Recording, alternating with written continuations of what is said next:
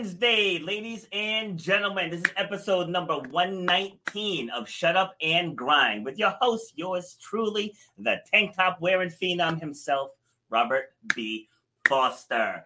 So today we're going to be discussing about the hidden gem within your mortgage. Now, I am no expert in that field, but luckily I found someone who is. But before we get into that, if you are new to this show, make sure you like. If you're watching on YouTube, subscribe to the channel, share the video, help us get the word out, because the purpose of this channel is for you. It's to motivate you, it's to entertain you, it's to educate you, and most importantly, it's to transform you.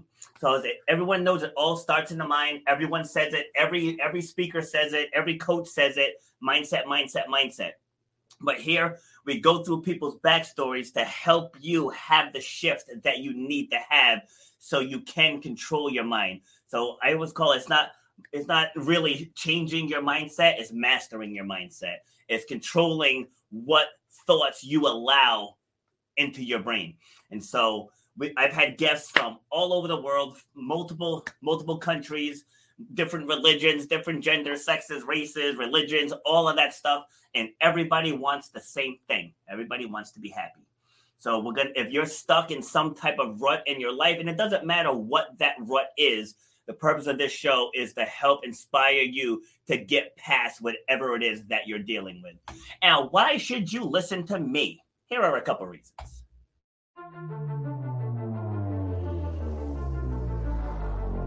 I started doing workshops and doing groups where I'm getting up in front of others, like outside of the gym setting, and talking about resilience and perseverance and goal setting and vision and taking action.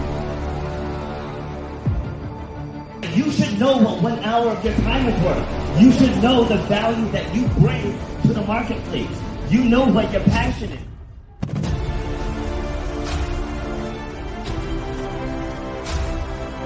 Starts with clarity of vision.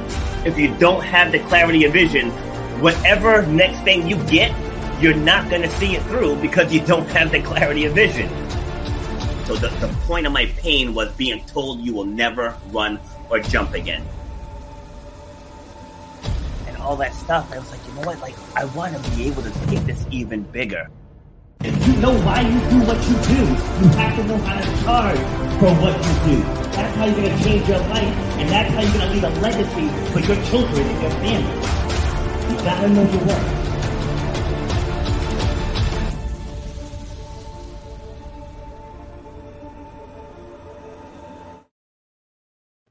You know that background music is hot. I'm telling you, it gives me goosebumps every time I listen to that. It's so funny.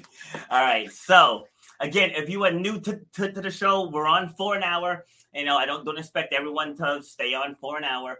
But the way this works is the first half an hour, we get to know our guests, what they've been through in life, things that they've had to overcome, persevere through, things they had to forgive within themselves, times they had to forgive others, like whatever that backstory is. And then we talk about the shift where they took control of their mindset. So you notice I said took control, because right now we let outside forces control our thoughts, and then those thoughts control our actions. And then when we get stuck in the rut, it's tough to get out of that hamster wheel of emotions.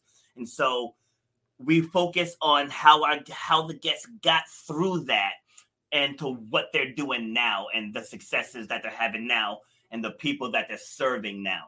So said, if you're new to the show, that's what we're all about. So who is this guest? And once again, I didn't ask him how to pronounce his last name. So I'm going to take a stab at it and hopefully I get it right. So he has been in the mortgage industry for over 20 years and has worked with all types of loans. His specialty and favorite has always been working amongst the 62-plus age group, the baby boomers, with over 1,000 reverse mortgages, which has been the most rewarding part of his career. He is now the National Reverse Mortgage Director for Fairway Independent Mortgage Corporation, and he has a question for you. If what you thought you knew about mortgages and financial planning was wrong, when would you want him to tell you? Welcome to the show, Harlan Akola. How'd I do with the last name?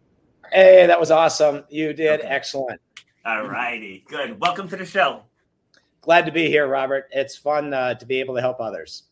Yes, absolutely. And so as I was going through your bio, as I said, you know, I'm definitely no expert in the mortgage field, but it looks like what you're doing really, really has the power to help people take control of their financial future. Well, there's no question about that. You know, everybody spends their whole life building up wealth, building up a nest egg, and then they get to be 62 to the golden years. And you hear so many people say, you know, the golden years aren't that golden. They're working at Walmart. Yeah, exactly. And the fact is that's because they don't properly utilize all of their wealth. They have money hiding in plain sight in their house, and they don't do anything with it. And it's my privilege to be able to teach people to help them understand how it fits in with their overall financial plan. And more importantly, what do you do with the fourth quarter of your life? A lot of people have all these plans, goals, things very specific, and they retire. There's a lot of people that die in the first year because they just kind of lost their, what do we do now? You know, you can only play golf for so long or go hunting or whatever it is. After a few months, what are you going to do with your life? How are you going to still make a difference? And so we help people think that through of what's your legacy? What do you want to leave to your kids? What do you want to leave to your community? And that's what's a lot of fun. Love that. All right. So before we dive into the nuts and bolts of all of that, we need to know who you are. So in about, you know, a minute to two, if you had to describe yourself and you had 2 minutes to describe yourself, who is Harlan? Well, I've always been an underdog. I've always been trying to get up there. I started out on a little small farm in Pittsville, Wisconsin, population 700, a dairy farm. And our farm was smaller than all the neighbors. I went to a school that we graduated with only 100 kids. I was the youngest of four, so I was always trying to keep up with my big brother, my big sister. I'm the youngest of seven. I know all about that, but go ahead. There you go. Yeah, it's definitely the younger sibling syndrome. And then I was always trying to figure out, how can I do better? How can we have a better farm? How can I accomplish more than what I'm doing? How can I be like my big brother? How can I be like my sister? And I was always trying to, I was always a little bit behind. And it was like, well, just a minute. I want to go further and go faster and accomplish more. And it was hard because when you grow up on a little, 160 acre dairy farm in the middle of Wisconsin, there's not a lot of opportunity. There just isn't. And so it was kind of, the first 18 years of my life, I would not trade for anything because I learned how to work. When you talk about shut up and grind, that's what my dad would say, not in those words, but just get out there and work, go milk the cows. Go take care of, go cut the hay in the field, quit complaining, just go out and work. And that's where I think that's missing with a lot of people is they don't understand that behind every success is a lot of hard work. Yes. And Zig Ziglar specifically said that. So I'm an underdog that has been constantly trying to work hard to get up to that next level, to accomplish more, to be more, to help more. Love it. So I didn't tell you while we were in the green room. Like, if you see me looking down, I have a notebook. I take notes. So I don't want you to think I'm like scrolling Instagram while you're talking. So this is my third notebook now. Like I said, you're the 119th episode. I have two other notebooks just full of notes that everyone says. Because, we're definitely here to educate the audience, but I learn a lot too from each guest. And I want to believe that guests take away some things from me as well. So everybody wins, it's a win-win. But one great thing that you said there is that you were an underdog. You guys had the smallest farm in the area, but you said the magic words that when I'm working with clients, I say all the time is, how can I do better? Like, that's what's missing. People always want to point the finger and say, it's this reason, it's that reason, it's this reason. It's like what can I do to do better? And it's great that your father instilled that work ethic in you, because mine did as well. As I did almost an entire show about him, because he was always, there's always a way. Like, any roadblock he ever hit, there was always a way. And his instilling that into us, and also having a chip on my shoulder from being the youngest and trying to forge my own path. But that's that's where Shut Up and Grind was really born, because I just growing up watching him, whatever he wanted to accomplish, no matter what got in the way, he fought through it and he accomplished it, you know? So now I get to pay it back through this, through my fitness and through my coaching program. So it's awesome that you took what was instilled in you and you expand upon it. So now what, where were you born and raised? I know you said it already. Wait, Wisconsin, right? Of all places, Pittsville, Wisconsin. It's the exact center of the state of Wisconsin. That's the only claim to fame. One main street, about 3 blocks long, no stoplights. And that's, it's just a little farm town. It's never grown. And it's just, it's where there's a lot of cranberry growers there. And so there's some unique things about it. But it's just a typical little small town in Wisconsin, farm town. Okay. And the interesting thing is that despite the fact that I don't live there anymore and wouldn't want to live there because of the lack of opportunity, yes, I never would be what I am today. And I wouldn't be able to speak on stages in Dallas and today in Napa and, in around the country if I didn't have that humble beginning. In fact, the company that I'm with now, we always talk about the best person to hire is somebody that's humble, hungry, and smart. And we look for those 3 things every time we hire somebody. If they've only got 2, we don't hire them. And so that humility that I learned from being just a kid on a dairy farm cleaning the manure and taking the manure out on the field, that sticks with you. And that is something that, even though I'm 61 years old and I haven't farmed since I was 18, boy, do I remember, every once in a while I mention to my kids, this time of the year in July, I was baling hay and I was working from 5 a.m. until 11 p.m. Oh, you never did that, Dad. Oh, yeah, I did. And so, we don't want to work that hard. I know you don't. I'm just telling you where my beginning was. Yes. Yeah. See, and that's the power in the story. Like it says up above us, your true power lies in your story, because that's why I started doing the show this way. Like I started telling you backstage, like I would go through an entire hour and we would talk about their business and the books that they wrote and everything, but we didn't know the person. It's like I want to get to know who I just spent an hour with. So instead of just doing a 30-minute show, I said, let's just make it an hour. There are people who drive, people who go for runs or bike rides or whatever, and then that's where longer shows like this are. They're beneficial because, like, people I follow that have longer shows, that's when I do it. I go on a bike ride, I put on the headphones, and I'll plop on an hour-long video, and I ride until the video's done, But that's the thing, is that it just allows for a deeper connection, because then outside of this, like once this hour is over, I'm pretty sure in my Rolodex of connections, I'm going to have people that you would be a great fit for, So like if we just solely focus on just business, then it's like we're going to miss that personal connection piece, So because as you're talking, I'm resonating with the things that you're saying, and I'm sure that the people listening to this will as well, So like that's the power in doing it this way. All right, so what was your original like childhood dream? Like, what did you envision yourself doing for a career? Well, I was into photography. I was going to go to college to be a photojournalist. I love photography from the time I was young. My mom kind of got me started in photography. And so I started being a wedding photographer at 17 and shooting senior pictures and stuff like that. So I wanted to be a top photographer, which is a long ways away from the mortgage business. But I loved flying and I loved airplanes. I got my pilot's license when I was 18. And so, how do you pay for getting a pilot's license? Well, you go take pictures. So I took aerial photographs, which won't work anymore because there's drones all over the place. Yeah. But for 17 years, I ran an aerial photography company. We incorporated it with my boss at the first place that I worked, a farm newspaper. And I started that business in about 1979, right before I turned 20. And it just started growing and doing fantastically well.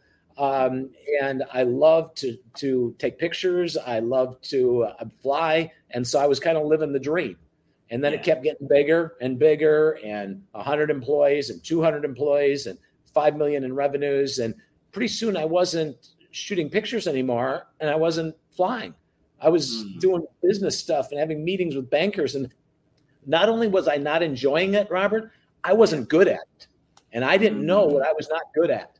And you get kind of cocky when you have that kind of success from the time you're 19 until you get into your 30s and 17 years, you get real cocky and you lose your humility. And I did.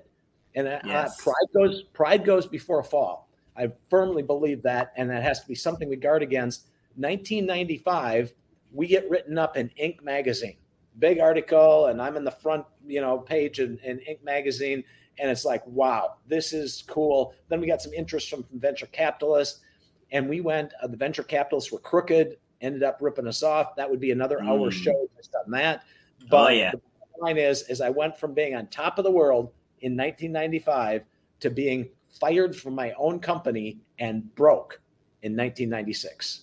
Wow. Just a huge failure. I don't even like to say this, but I should, because it's going to help maybe some other people.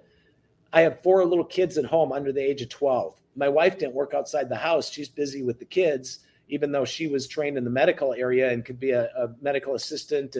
And she couldn't, because we were raising 4 kids. Yeah. And all of a sudden we were broke and no money was coming in. I lost everything in the business. We lost all our airplanes. We lost our building, everything. And all of a sudden at 37 years old, I'm broke, I have nothing. And I often thought, if I would just turn my car a little bit and run into a semi, at least my wife would get the life insurance and I could provide for my family that way. How screwed up when I went through all the Zig Ziglar stuff, all the positive mental attitude, Norman Vincent Peale. I taught that stuff to our salespeople at the company. I mean, I was just a dynamo in speaking and presenting and motivating the salespeople. And all of a sudden, I wasn't applying it to my own life. I was down. And my wife had to try to get me out of bed in the morning and do something different. And hey, you can do it, Harlan. And I could have lost my marriage, but she had confidence in me and encouraged me. And that's why I'm here today. And a lot of people look at me and say, wow, can't believe the house you live in. You drive a BMW. You make all this money. Yeah, you don't know what it was like back in 1996. And let me just jump in here, because you unpacked a lot right there. And this is why I like this format, because what you just shared is nowhere in your talking points. It's nowhere in there. And that right there is what the majority of my audience either has gone through or is currently going through. Because people think that, having a business that's generating millions of dollars and you got 100+ employees, that you must be living a life, living the dream. Like, you made it. Small town in Wisconsin to $1 million business. But the key words were, you weren't happy. And for the people listening, how many of you out there are going through that or have gone through that? Because you guys know I tell my story over and over. I'm not going to get into it fully. But remember, I was in that. I was in corporate America 20 years, in charge of my own schedule, decent pay, benefits, all that other stuff. But I still had to ask. I had to ask to take vacation. I had to ask to take days off. I got pulled in on my days off. I was missing things with the children, missing the first steps, missing the first tooth breaking through, having to miss the first recital because I got pulled back into the restaurant. And it's like, so on the surface, everything looked great, but inside I was slowly dying, and I feel like that's where you were at that point. So before we move on to what you're doing now, take me through that moment that you just shared, where if I just turn the car slightly and hit that semi, she'll get the money and she and the kids will be okay. It's like, take me through that.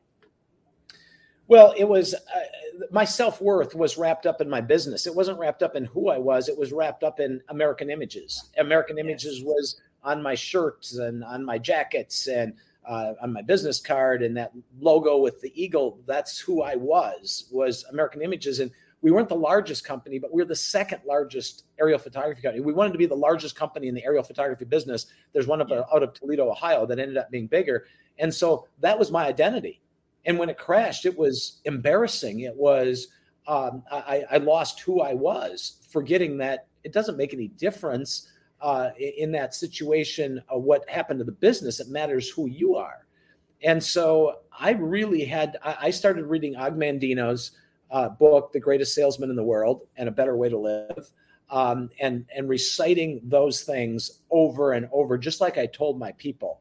It took a year to get out of my depression, anxiety. I never went to a psychologist or anything, but I was down. I was, you know, playing handball with the curb. I mean, it was as low as you could go, because all of a sudden to everybody else, I looked like a loser. All of the people that I kind of bragged to and thought I was kind of special as a young entrepreneur, Ink Magazine, you know, up on the wall and the plaques, all of a sudden I was nothing. And I couldn't even pay my bills, and I'm getting calls regularly from the credit card companies, and I come this close to losing my house. And so everything was going down. And so I knew that I remember W. Clement Stone, in every adversity, there's the seed of an equal or greater benefit. Yes. I had told many people that, but all of a sudden I had to, do I believe that? This is a horrible adversity. Is there a seed of a greater benefit in this? I don't think there is. I can't find it. I mean, this is terrible. I can't provide for my kids. The lowest point in my life was when my 12-year-old and 8-year-old came down from upstairs because they heard Brenda and I talking about how rough our financial situation is. And they brought their piggy banks down and said, "Dad, will this help?" That was a horrible feeling. My kids trying to help with a piggy bank when I was supposed to be the one providing and giving them security. Yes. They still remember that today, even though they were 12 and 8, and they appreciate where I'm at. The two younger ones just saw the more of the success, yes. But I started applying that every day, reading that over and over and over about, hey, no, this is different. I even started talking to the kids about it, even having them memorize some of those things. I'm alive, I'm awake, and I feel great. I feel good. I feel fine. I feel this way all the time.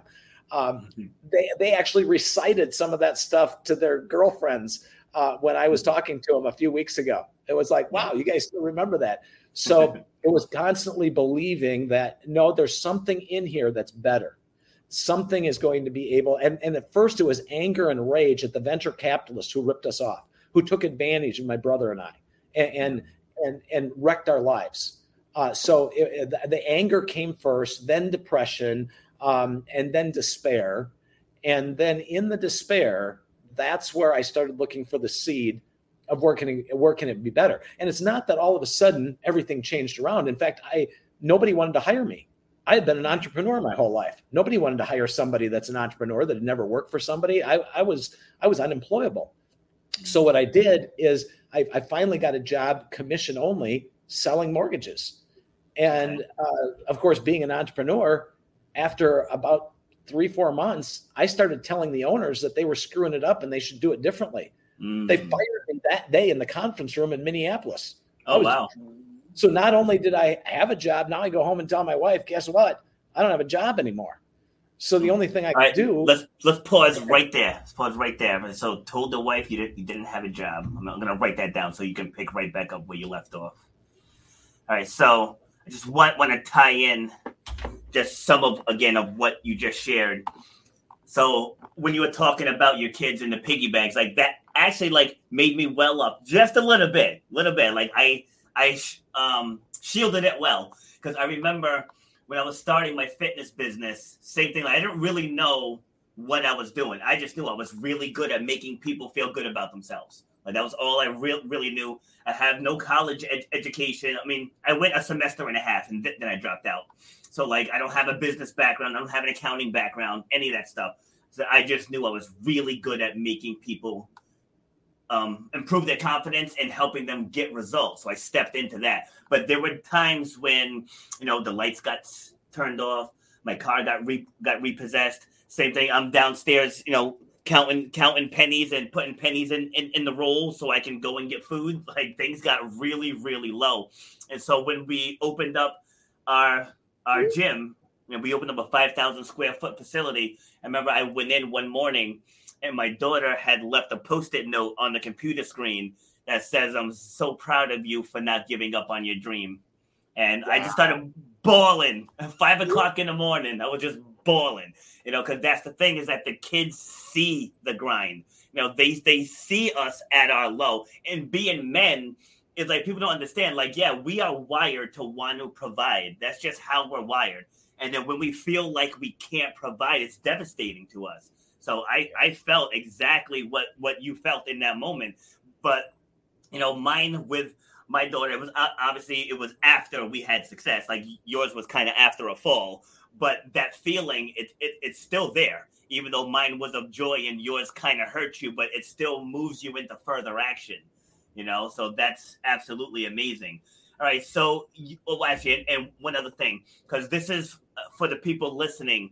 So all those things that just happened to you, and you said you questioned your self-worth, and then everything that transpired with the venture capitalists led to anger, depression, and despair.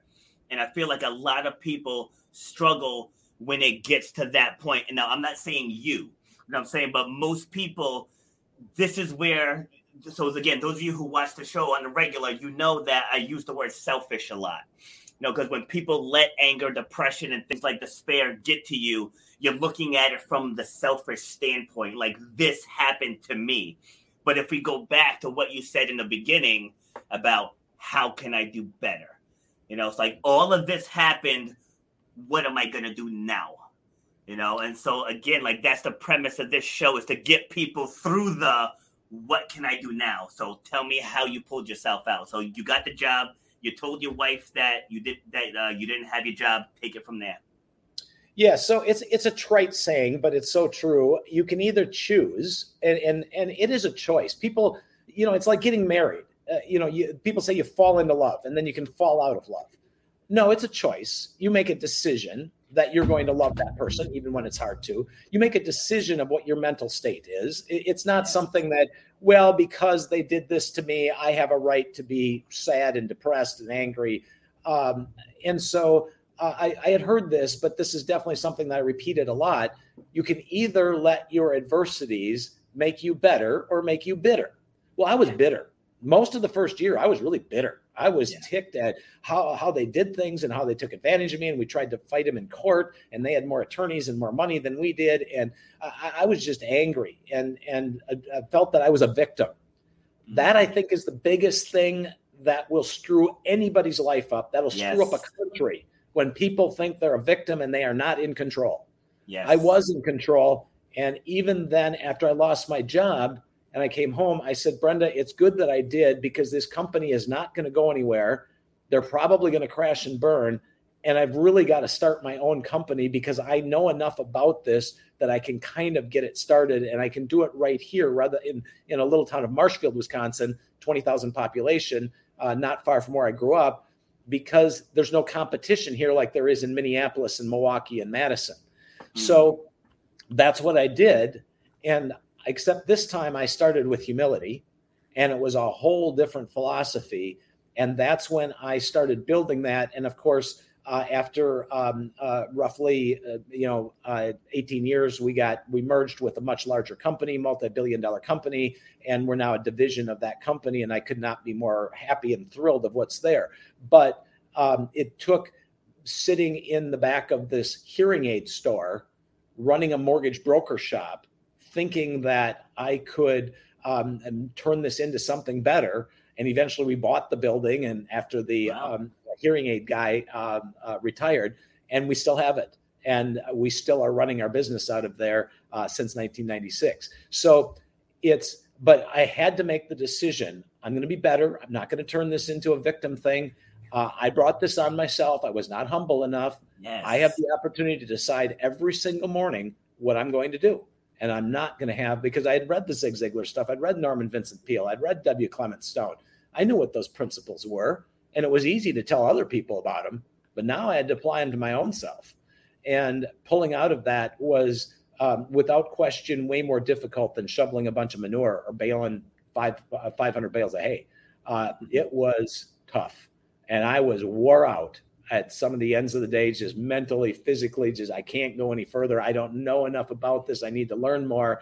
And it was incredibly difficult, but incredibly rewarding as we saw that gradually inch up. And that was something that that I would, anybody, the quicker, I didn't get out of it quick enough, Robert. So if I can give advice to your audience, make that decision a lot quicker. You know, quit trying to think victim thoughts at all.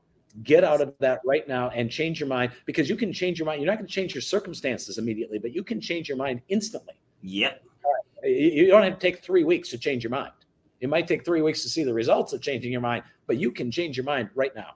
And I didn't do it soon enough. That was a mistake. I always tell people, you can learn the most from me from learning from my mistakes, so you don't have to make them. Yes. Yep. Don't be proud. Don't be victim thinker. Don't think you know more. I started hiring people that were smarter than myself, which was reasonably easy to do. Those were the things that I tried to do it all. Thought I was the smartest guy in the room, and it wasn't even close to that. And now I have a team of people that are have helped me grow, that are way smarter than me, and love working together because I give them a lot of autonomy. And I've got some people that have worked with me for over 20 years. You know, it's also the team. It's not, if you think I'm going to handle all this. No, it's your family, it's your coworkers, it's your team, it's your employees. Don't think that you're, you know, the man with the overnight success. People that are really successful have a whole bunch of people that came along for the party or helped you get there. Yes. Yeah. One of the most powerful things you said in all of that was you can kind of get it started. That's one thing that holds people back, is they think everything has to be perfect. They got to have all the bells and whistles in the beginning, and you really don't. You just got to have some type of problem that's out there that you have a solution for, and just get it started, because you can always expand. You know, like I see these gyms, you know, people like these smaller private gyms, not like the big chain gyms that have, you know, millions of dollars to back them. But these people, they put so much time and effort into building the gym and getting the latest equipment and the best this and the best that, but you don't have any clients yet. You know, so I started mine in the spare bedroom of my home. Now, group fitness is mostly females. So I had women answering Craigslist ads and coming to my home to train in my spare bedroom. But why? Because I was solving a problem. You know, I was solving a problem. So they had a need. I displayed my expertise in my ads, and that was enough to help them overlook that I'm going to a stranger's house. You know, it's like, that's the power of marketing and branding. So, and then as I said earlier, that we ended up opening up a 5,000 square foot facility, but I got started just from simply solving a problem. You know, so out of everything that you said, that's what stood out to me, is that you didn't have it all together, but you went forward anyway. You know, so yeah, I was competing against banks, and I remember one guy said, we were the first mortgage broker in the city, and one of these guys said, you know, this is really cool, and you know, I got a better deal, and you helped me more than the bank, but is it legal for you to do this? I mean, you just got this little office in the back of a hearing aid company. Is this legal? Can you really give me money? And, you know, you're right. You don't have to have the marble columns and the 5,000 square foot gym to be able to help people. Yes, absolutely. All right. So let's get into the reverse mortgages, because I want to make sure you have plenty of time to discuss how it works, what it is, like how you stumbled upon that as your niche. So go ahead. Take me through it.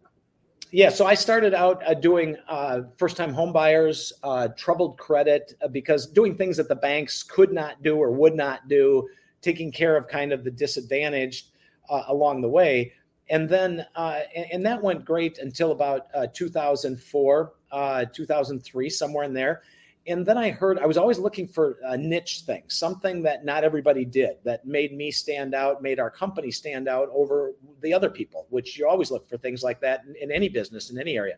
Yeah. And so I heard about reverse mortgages, and I had always told people, well, don't get involved with those. Those are a ripoff. They screw the old people and rip off the kids, and just stay away from those. Because I had read the Dave Ramsey books and saw his Financial Peace class, and I just thought that's the way it was. Yeah. And then I was invited to a class in 2003 in Miami in January.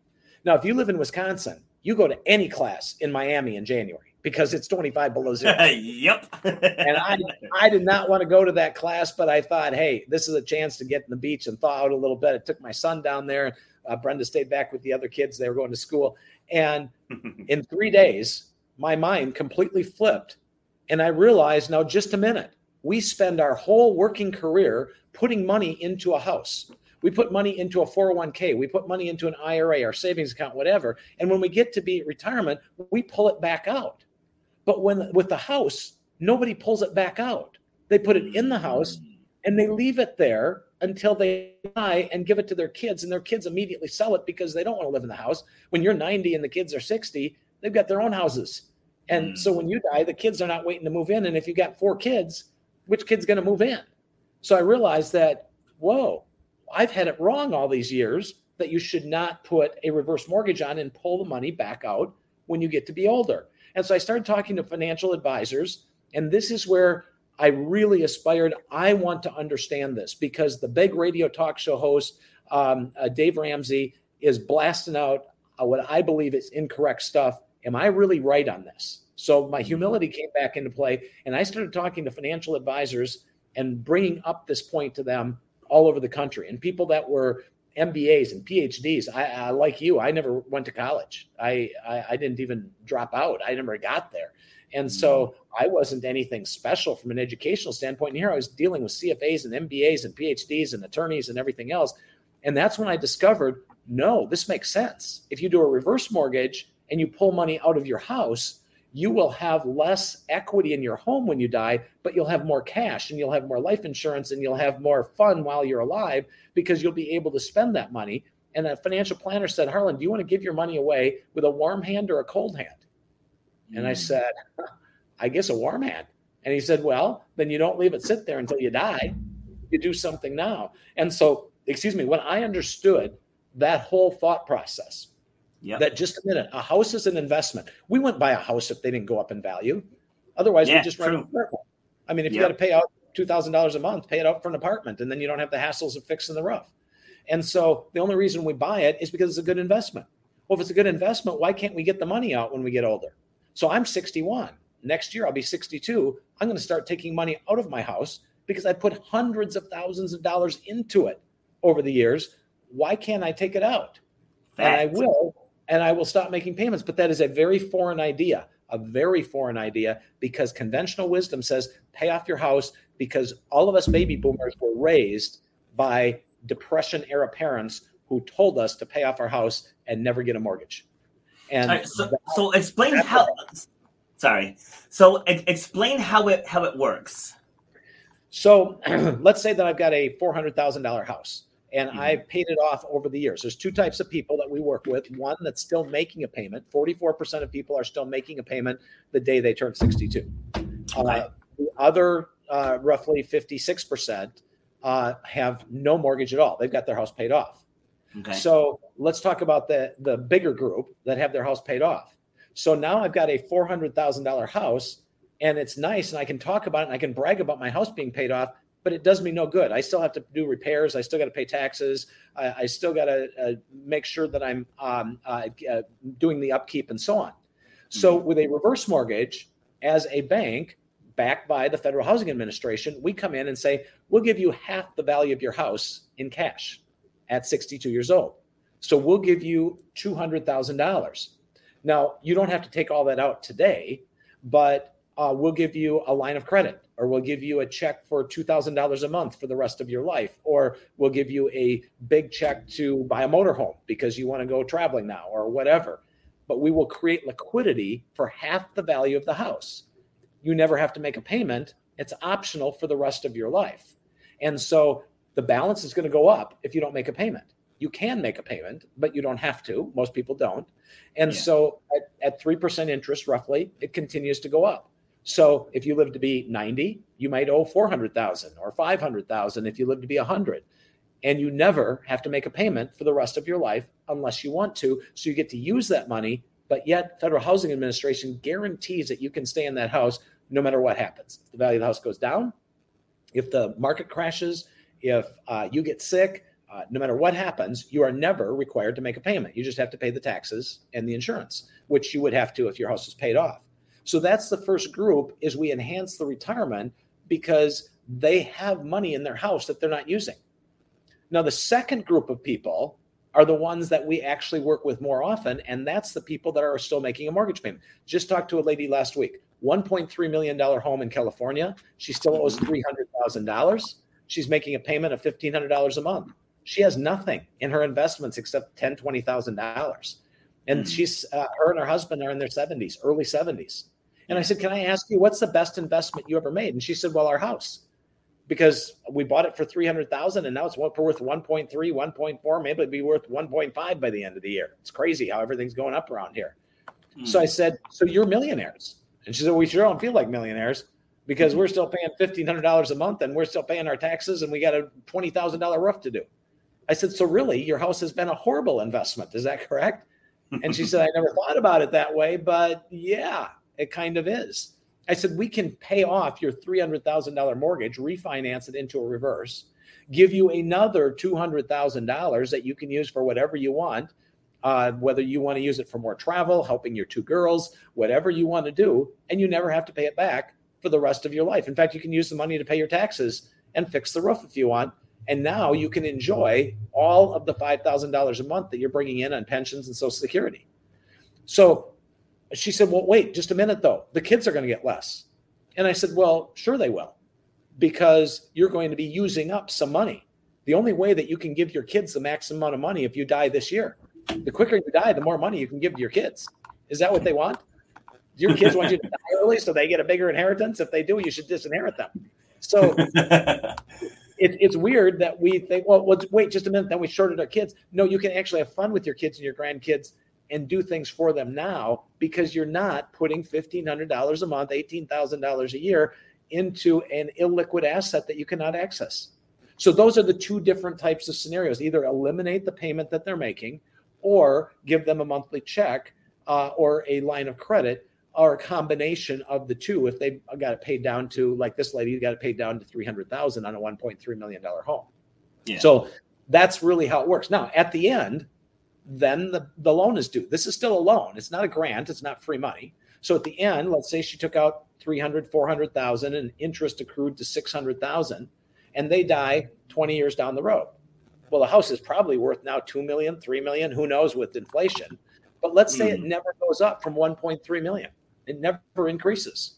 Well, when they pass away, then we come and give them a year to decide what to do. And we talk to the kids and say, hey, mom and dad took out the reverse mortgage. And of course, you knew about it. And now they owe $600,000. Do you want to sell the house or do you want to refinance it and turn it into a rental? Or what do you want to do?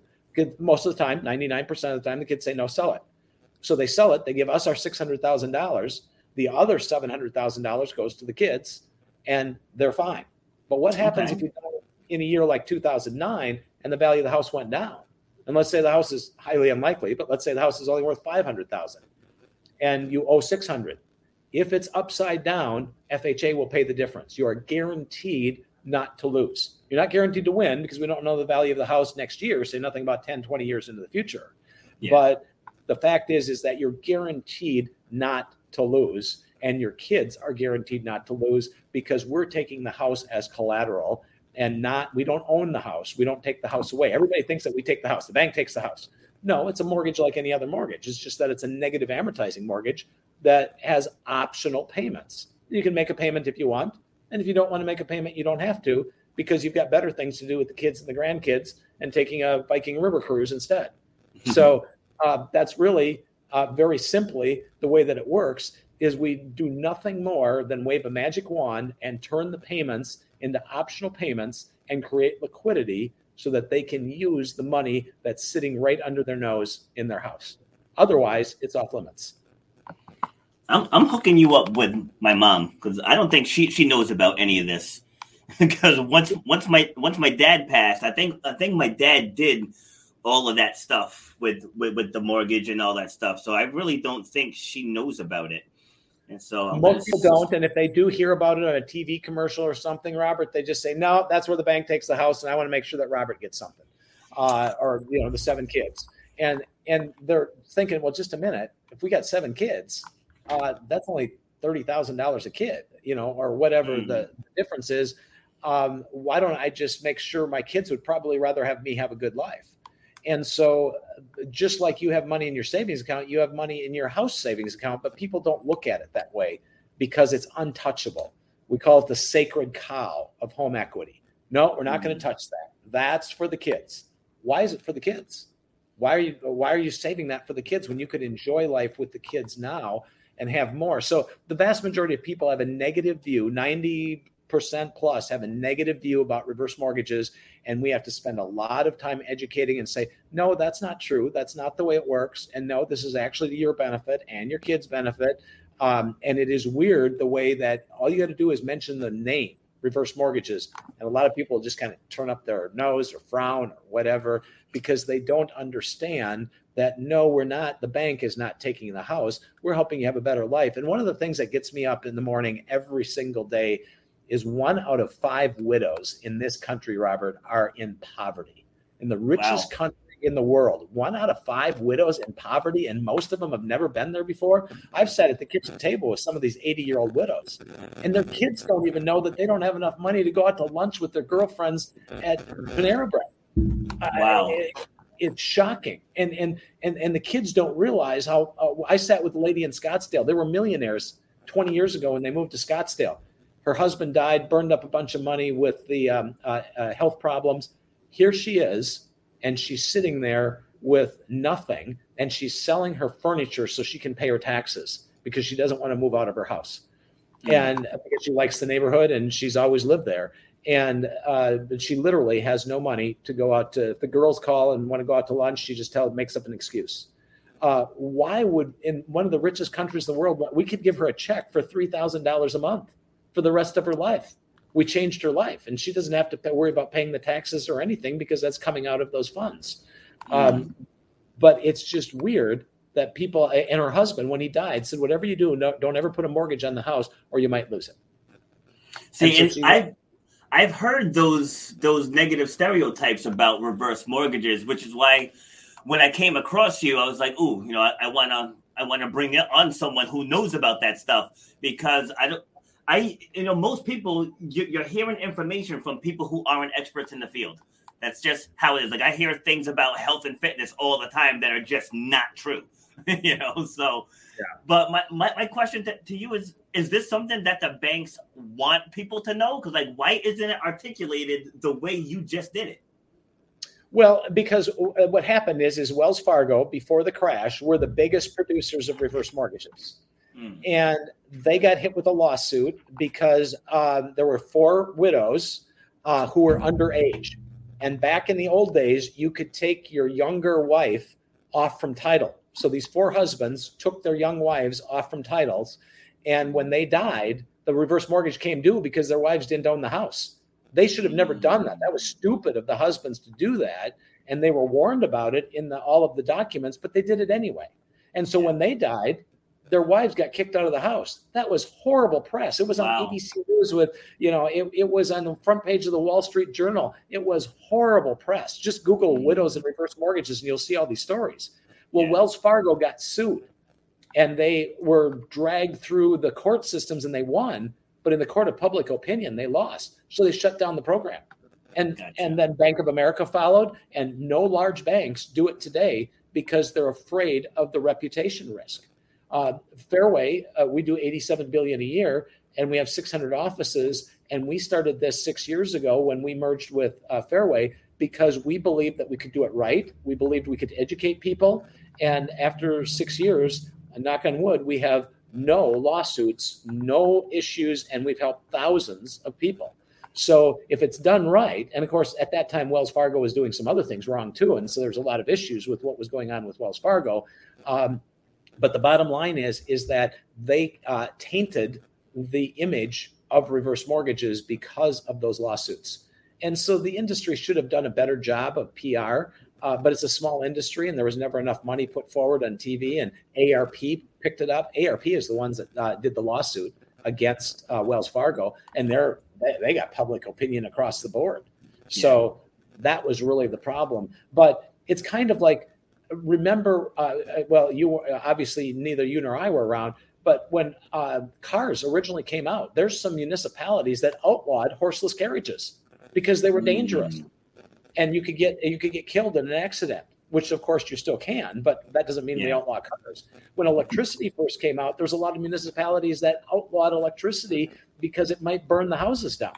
Well, in my book, I wrote a specific chapter on drugs, sex, and reverse mortgages. And reverse mortgages can be good or they can be bad. Drugs can be good or they can be bad. Of course, sex can be good or evil. So the issue is that if it's used correctly, and your mom is properly educated along with your six siblings, it's a wonderful tool. But if we just go in and tell your mom, hey, take some money out and go down to the gambling casino and have a lot of fun, that would be a horrible thing. And it'd be taking advantage of your mom. So that's really the issue, is the education needs to get out there. And that's what our motto at Fairway is, that we want to change the way retirement is done in this country. There's $9 trillion sitting in seniors' houses. It's the largest asset class in the history of the world, of any country.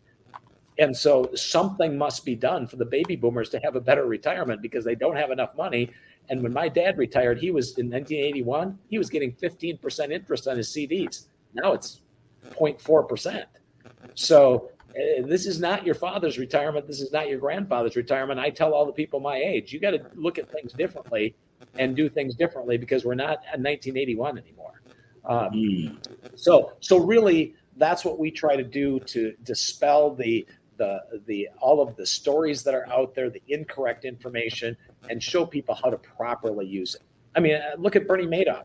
Just because he was, people don't stop investing just because he ripped a bunch of people off with his Ponzi scheme. So there's always bad things that happen. If there's a bad podcast, we don't expect all podcasts to go off the air. I mean, it's just so that's really what. And the cool thing is I've never been more successful from a financial standpoint at 61 years old. But that's not even important. I read the Go Giver book a few years ago, and the more people you help, the more money you make. It's really that simple. And so go help some more people. Whenever anybody comes to me and complains and says, I'm kind of short this month, I say, well, go help some people, and you'll increase your income.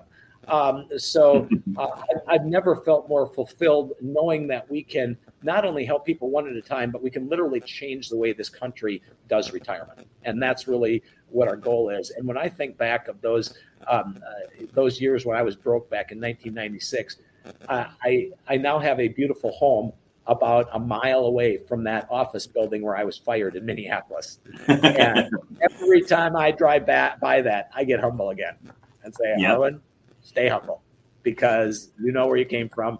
You were just a farm kid from central Wisconsin. Don't start thinking you're too special, and make sure that you just keep helping people. You know, in reality, you should drive by every day and say thank you. Seriously, and say thank you, because had they not fired you, how much longer would you have held on to that? You know, and in doing what you're doing now, this is why I like starting with the backstory, because once we get to the end, it all ties together. That you knew you wanted to work with people, like you wanted to help people. And just like at first when you wanted to be a photographer and then you were a pilot, so you combined the two. You know, it's like you took your skills and you combined them. So it's like you took everything that you went through and put it into what you're doing now, which is helping people, you know, because seniors are struggling. So my mom's going to be 70 in October, and she's driving a taxi right now, you know, to make ends meet. And you said $9 trillion is sitting around in people's homes. And because of what happened decades ago, people are afraid to do it, or they think it's too risky. But like I said, the way you just laid it out, it makes total sense, you know? So, I mean, I'll definitely do what I can to help promote you and your business. But for right now, you can promote it yourself. So how can people get in touch with you? Like, what's your onboarding process? Yeah. So the best thing is, and by the way, anybody that is listening on the podcast, we have 600 offices all over the country, so it doesn't matter where it's at.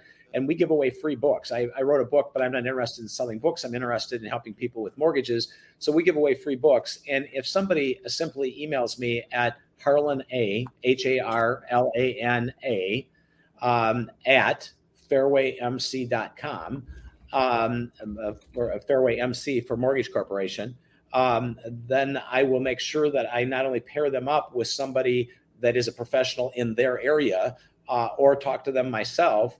But Fairway has 600 offices all over the country, and then we'll make sure that they get a copy of the book, an understanding of what would happen for their parents or for themselves personally, and also what they should do to plan for this. I started planning for a reverse mortgage the day I in my 30s when I went down to Miami. You look at things differently because I knew that in 2022, I was going to do my reverse mortgage. So I have more money in my investments because I didn't try to pay off my house on purpose. So we help people in their 30s and 40s and help their parents, and then, of course, help people from there. So, yes, just email me, and I'd be thrilled to visit with you. And we're into changing lives. And I've done over 1,000 of these personally. Of course, Fairway has done thousands more. But not one person has ever come back to me and said, I wished I wouldn't have done this. How come you roped me into this? Not one. I mean, that's a great feeling. I see them and they send me emails and say, you changed my life. You took care of my parents. They had a great last 10 years of their life because of you. They took vacations that they never would have taken. They went to Europe. They never would have done that. And so it's a wonderful feeling to change people's lives. And I would just encourage everyone to be aware that fourth quarter of people's lives is a completely different quarter than all the principles that you learn in the first three quarters. Building wealth is very different. In fact, one of the financial advisors I work with said more people die on the way down Mount Everest than going up Mount Everest. And you got to be careful spending that money and how you spend that money, because nobody wants to run out of money before they run out of life. That's scary because it takes away all of your independence. And sometimes you can't work. You can't get a job. You know, there's a lot of people that lost their jobs in COVID. And we're there to help them make a difference in their life and make it easier and more fun and take some of the anxiety out of the fourth quarter of their lives. I love it. So if someone's on the fence, even though you kind of just did it, but we'll let you go a level deeper. So like if someone's on the fence or they were fed misinformation, what would you say to them to get them to at least email you and have a conversation? Well, what I always tell people is the larger the financial decision, the more likely it is psychologically that people make that decision with emotion. I mean, think about it. People will go buy a $300 lawnmower and they'll research it out and go on Consumers Reports and spend hours. My son spends hours figuring out which lawnmower or which vacuum cleaner to buy. And very methodical and what the rating is and what the cost per whatever is. But when it comes to a big thing, like a reverse mortgage or buying a house or some of those buying a car, a lot of people will make quick decisions because they're very emotional about big decisions. Just set that aside for a minute and look at the facts. What would your life be like with or without a reverse mortgage? If you're very wealthy, you will pay less in income taxes if you do a reverse mortgage. If you're not so wealthy, your money will last longer if you do a reverse mortgage. If you have no money at all, there's some money in your house. So I always tell people, can you prove to me that you would not be a candidate to have a better life with a reverse mortgage? I'm not saying you need one. I mean, after all, we don't need a lot of things. But if, like I would say to your mom, let's just look at what your life is going to be like for the next 20 years. If you don't do a reverse mortgage, then let's take a look at what it will look like if you do one. And if you like the one option better, the facts, the real numbers, the real amortization schedule, then let's make your life better. And if I can't prove that your life is going to be better, I'll never bother you again. 95% of people have a better life because we touch them with a reverse mortgage. And so we just give them the option, but they have to take their emotions aside for a minute and say, just a minute here. How will this work? Yes. Great answer. Great answer. And thanks again for taking the time to share about this. I learned a whole lot right now. So I appreciate that. Well, thank you. And I need to know a lot about fitness. I'm 61 and about 15 pounds overweight. So we're going to need to talk to you next time about what I got to do about that. So that's a whole other scenario. But thank you for the opportunity to tell people about this, because every time we do this, we change a few lives. And I have them read my book. It's only 90 pages, large print, lots of stories. And it's kind of fun to go through and then say, make your own decision after you go through that. And I'll make sure that we get a free copy of the book to whoever wants to email me, and we'll get that out to you. Awesome. Love it. So again, thank you for coming educating us, for getting deep with your backstory and all that. So, I'll definitely have you on again. I mean, right now I'm booking into January. So if you want to grab another spot, we'll speak again the beginning of the new year, and see where you are in your business and stuff, and see if we can help each other out again. I will do that. Thank you so much for what you do. And the Shut Up and Grind, when I saw the title, I thought, that's me. That's my dad. I can't wait to talk about it more. Thanks for what you do. Thank you. Appreciate that. All right. Have a great day. You too. Thanks. All right. So that was Harlan. And see, now, as he was stating in the show, I've heard people talk about the negative side of reverse mortgages, but the way he just laid it out, it makes a lot of sense. So if you're just tuning in late, I would go back about 15 minutes or so into the live stream and just hear the way he breaks down how it works and how it can help you, especially if you're over age 62, because it makes total sense. So that's all I have for you for today. I'll be back on Friday with episode 112. Oh, I lied. I'm back tomorrow. That's right. I have a special Thursday taping tomorrow, and this guy is awesome, so you're not going to want to miss him. And 11 a.m. Have a great day.